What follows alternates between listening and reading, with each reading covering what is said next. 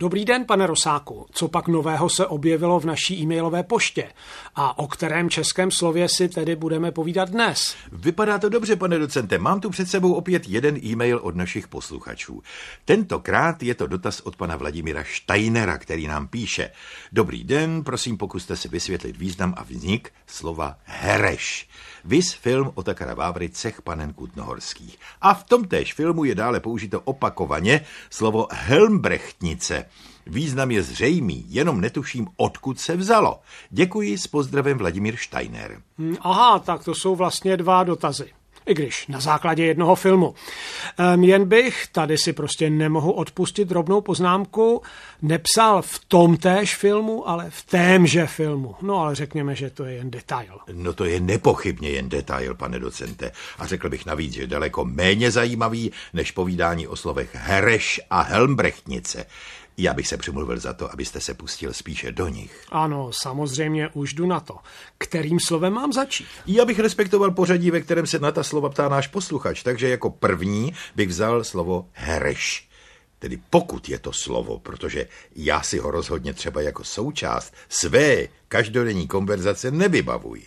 No, to je ovšem jen proto, že jste velmi mlád. Kdybyste se byl narodil o nějaký ten růček dříve... No, o kolik tak myslíte? No tak zhruba, řekněme, o 500 let. Aha, opět váš ponurý humor. No, co k tomu dodat? Ovšem, jak vám rozumím, staří Čechové je znali. Ano, toto slovo znali a používali.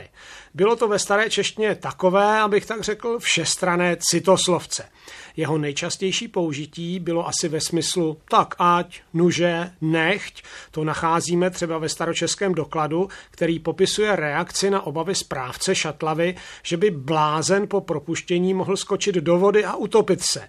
A ta reakce zní herešť, nechce omije. No, to je mi pěkná politická korektnost. Hmm, tak, tak, strašné časy. Tak postupme dále do trochu pozdější doby humanismu. U Komenského tu najdeme větu Sem jež řečňování stroštů sit, avšak hereš prav, co chceš. No tak to by se snadalo použít i v dnešních časech. A v podobném smyslu tak ať má učitel národu i příklad hereš, že hořské lékařství však užitečné, což říká postava zobrazující rozum ve spisu s titulem Truchlivý. Ale našli bychom i příklady, kdy hereš znamená spíše i když nebo přesto a podobně. No dobře, tak to bychom měli hereš. A co teď ta helmbrechtnice? To už je slovo, které znám, i když ho běžně nepoužívám. No samozřejmě, že ne. Takovým ženám se slušný člověk vyhýbá. Nám ovšem, pane docente, nejde ani tak o ty ženy, jako o to slovo. Helmbrechtnice. No, já bych odhadl, že bude z Němčiny. Ovšem nenapadá mě žádné podobné německé slovo. Váš odhad je zcela správný. Je to slovo, které k nám přišlo z Němčiny. A tam bylo ve svých úplných začátcích existence vlastním jménem jedné literární postavy. Takže za to slovo vděčíme nějakému spisovateli? Ale Goethe to asi nebude, že ne?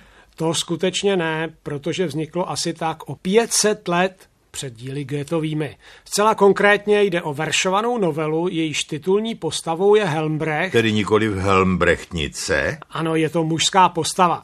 Hlavním hrdinou, či spíše antihrdinou, je tu muž jménem Helmbrecht. Syn správce statku, ve trochu starší češtině bychom řekli šafáře. A tuto novelu napsal ve staré Němčině Werner Gärtner někdy mezi roky 1250 a 1280. No tak to je opravdu úctyhodně staré dílo. Ale o čem vlastně je? Správná otázka, protože od ní se odvine odpověď na dotaz našeho posluchače. Příběh, který Werner Gärtner vypráví, je o mladíkovi, který sice pocházel ze statku, ale pořídil si rytířskou výzbroj a koně a přidal se k bandě loupeživých rytířů. Přepadal usedlosti i pocestné a když si naloupil dost peněz, vrátil se na týden do rodného domu, kde ze sebe dělal světáka, který mluví francouzsky, latinsky, vlámsky a což je pro nás mimořádně zajímavé, česky. Už v tom staroněmeckém originále zdraví svou matku slovy dobra jutra. Což má být asi dobré jitro, předpokládám. Přesně tak. Ale pak se vrátil k loupežním rytířům, no a nakonec špatně dopadl. Sedláci, které oloupil, ho chytli a oběsili ho na nejbližším stromě. No a tahle novela se stala v tehdejším Německu velmi oblíbenou a protože popisovala život člověka skažených mravů, stalo se jméno jejího hlavního hrdiny Helmbrechta postupně obecným podstatným jménem označujícím takovou mravně skaženou osobu. Takže prvotním slovem bylo Helmbrecht.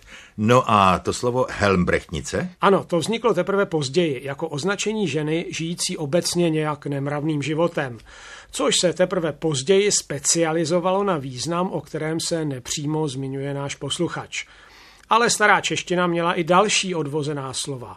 Helmbrechtstvě, tedy nemravné chování, helmbrechtný, tedy nemravně žijící a podobně.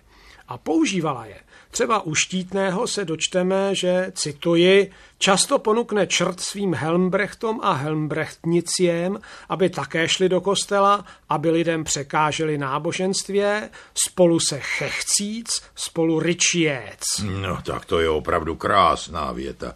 Inu Tomáš Štítný ze Štítného nebyl jen tak někdo. No a já myslím, že touhle pěknou větou bychom se dnes mohli rozloučit.